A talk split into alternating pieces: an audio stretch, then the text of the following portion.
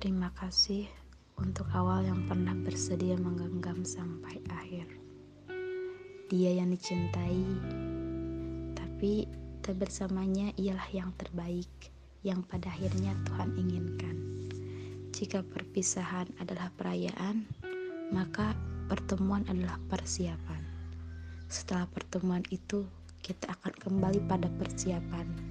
Mengulang memanglah pekerjaan yang melelahkan, tapi percayalah, sejatinya tak ada perpisahan yang benar-benar datang untuk menghancurkanmu. Melainkan perpisahan itu ibarat herd immunity yang akan menjadikanmu lebih kuat dalam menghadapi rasa sakit atas perpisahan itu. Menjadikanmu lebih selektif dalam memilih sebuah pertemuan yang akan menghasilkan perpisahan yang kamu inginkan.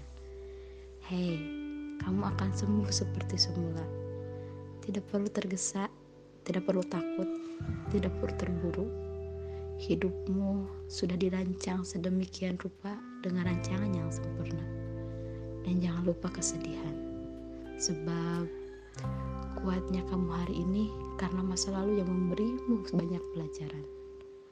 Jadi, tak ada alasan untuk terlalu dalam kesedihan yang diciptakan perpisahan tetap sayangi dirimu sendiri karena rumahmu adalah apa yang kamu ciptakan untuk dirimu.